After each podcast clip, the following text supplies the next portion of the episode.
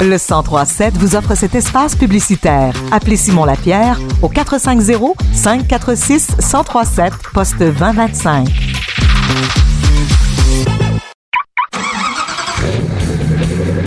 C'est l'heure de votre chronique automobile avec Marc et William Bouchard. Bon jeudi, en fait, c'est en duo que la chronique automobile va se dérouler aujourd'hui. Bonjour, William. Bonjour. Oui, la semaine prochaine, vous allez comprendre pourquoi. C'est le Salon de l'Auto de Montréal. Hein? Oui. Mais je suis quand même là pour vous parler de mon essai. Oui, tout à fait. Et tu as, fait, tu as roulé avec la Mazda C X cinq cinquante. Et je te posais la question... C X cinquante, oui. C X cinquante, excuse-moi. Il y a un autre modèle de véhicule que c'est sûrement ce code-là, mais non. C X cinq, oui. La Mazda C X cinquante dont tu nous parles aujourd'hui. Exactement, j'ai eu la chance de conduire la, la Mazda C X cinquante dans le temps des fêtes. Euh, j'ai eu la chance de la conduire euh, dans tous les temps que, que cela, oui. Dans toute la météo que cela a voulu dire hein, pour nous euh, l'an passé. Fait que dans la neige, dans la, la, la, la, la, la boîte un peu, dans la slush. Euh, et ah, c'est quand même assez bien parce que c'est ça le point de vente du euh, C X cinquante, qui est quand même un nouveau véhicule, il faut dire. C'est un V U S multisegment, euh, un cinq places. Là, on ne parle pas comme le C X neuf d'un, d'un, d'un trois rangées, mais ils vendent ça un peu comme leur... Euh, euh, l'image un peu qu'on a d'habitude, moi, c'est l'image que j'aurais d'une Subaru, là, tu sais, hein, euh, oui. Véhicule de rallye, véhicule euh, euh, tout-terrain. C'est un petit peu comme ça qu'ils nous vendent la C X cinquante. On parle quand même d'un véhicule qui a une traction intégrale Skyactiv de série, qui vient avec euh, des, des modes là, sport, hors route euh, de série aussi. Euh, puis on parle quand même d'un, d'un véhicule qui n'est pas trop, trop cher, là, qui commence à, à trente-huit mille deux cent cinquante dollars là, quand on pense au, au C X neuf qui est, qui est quarante-deux mille cinquante dollars. Mais j'ai de la misère à associer Mazda avec l'aventure. OK, pourquoi? je, je sais pas. Je, je, j'apprécie beaucoup Mazda. Là. Je veux pas, je veux pas qu'on, qu'on sorte du contexte. Euh, je, j'aime beaucoup la conduite. Euh, c'est une conduite qui est douce, c'est une conduite qui est agréable. Euh, euh, c'est, c'est une conduite aussi qui est ergonomique, hein, qui, est, qui est simple. On n'a pas besoin de passer à travers huit mille euh, settings, là, réglages euh, dans, dans l'écran central. On s'assoit, c'est pratiquement clé en main. Donc ça, c'est super bien euh, à, à, à ce niveau-là. Mais personnellement, je trouve ça un peu pépère comme conduite. C'est moins sportif, ça, c'est sûr. C'est, plus, c'est une voiture qu'on peut utiliser tous les jours pour se déplacer facilement du point A au point B pour aller voir grand-maman ou aller à l'épicerie. Là.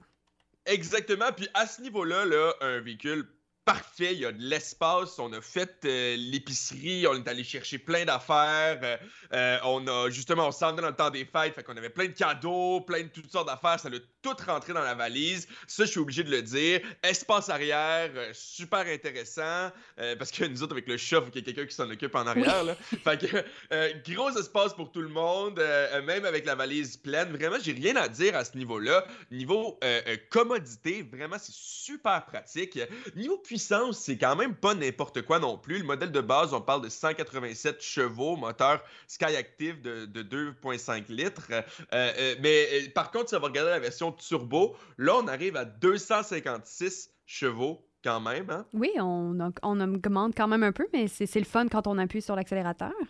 C'est ça. Euh, donc, il y, y a certainement quelque chose à faire, selon moi, euh, à, à, avec ça. Il faut dire aussi que c'est une des premières voitures à essence que j'essaie de, de ma oui. carrière, euh, en guillemets. Habituellement, euh, euh, je suis plus sur les voitures électriques. Fait qu'il y a cette différence-là aussi dans la maniabilité d'une voiture à essence. Il y a, il y a, une, il y a une espèce de... d'agressivité, je trouve, euh, qui, est, qui est différente euh, entre, euh, dans l'accélération entre euh, un, un moteur électrique et un moteur à essence. Fait que peut-être qu'il y a ça qui joue un peu euh, là-dedans. Le moteur électrique, on a vraiment le couple de façon instantanée. Tandis qu'un moteur à essence, ça prend quand même un peu de, de, de temps, là, une petite fraction de seconde avant de sentir euh, la puissance qui va dans les essieux. Euh, mais je dirais que ça me semble quand même assez pépère quand la dernière voiture que j'ai essayée juste avant, c'était la Mustang Mach-E. Euh, c'est sûr qu'en comparaison, c'est pas nécessairement la, la, la même chose. Par contre, sur euh, euh, euh, le, le niveau tenue de route, sur le niveau euh, sécurité, Là, la Mazda, oh, ben, autant que la Mach-E, tu me diras, là, mais la Mazda, là, vraiment, j'ai eu aucun problème à ce niveau-là non plus. Les technologies de, de sécurité, je trouve qu'ils sont, ils sont pas euh, trop dérangeantes là, comparativement à certaines, certaines autres euh, compagnies là, qui, qui ont vraiment des, des, des technologies de sécurité qui vont euh, euh, interrompre la conduite un peu oui, plus. Ou intervenir que, euh, dans la conduite. C'est ça, exactement. J'ai trouvé que du côté de Mazda, on était quand même pas trop mal. Mon seul petit bémol, on nous dit que ça va jusqu'à à peu près bon huit litres au cent là, euh, sur route. Moi, j'ai jamais réussi à faire ça. C'est vrai que j'ai fait beaucoup de villes, mais tu sais, même en ville, on nous parle d'en bas de dix litres au cent. Moi, j'ai pas réussi à faire en bas de douze litres au cent. OK. Donc, la consommation d'essence là est pas tout à fait exacte. C'est pas si économique que ça, finalement. Écoute, euh, il y a tellement de facteurs là-dedans que j'ai, j'ai de la misère à dire c'est pas si économique. Euh, p- probablement que c'est mon utilisation. Euh, aussi, comme je le disais, hein, on a été pogné dans la neige, dans le temps des fêtes. C'est sûr qu'il y a un aspect aussi que tu utilises dans ce temps-là des accessoires. Euh, p- p- par exemple, là, pour, euh, pour le fameux defrost là, qu'on a besoin à chaque oui. fois qu'on utilise notre voiture. Euh, tu sais, c'est sûr que je sais pas c'est quoi l'impact que ça a exactement sur la consommation. Il y en a sûrement un. Euh, si on conduisait là, euh, en plein été, sur autoroute, j'aurais sûrement atteint euh, ce qu'ils nous disent, à quelques peut-être dixièmes là, près, là, mais j'aurais sûrement atteint quelque chose de, de plus semblable.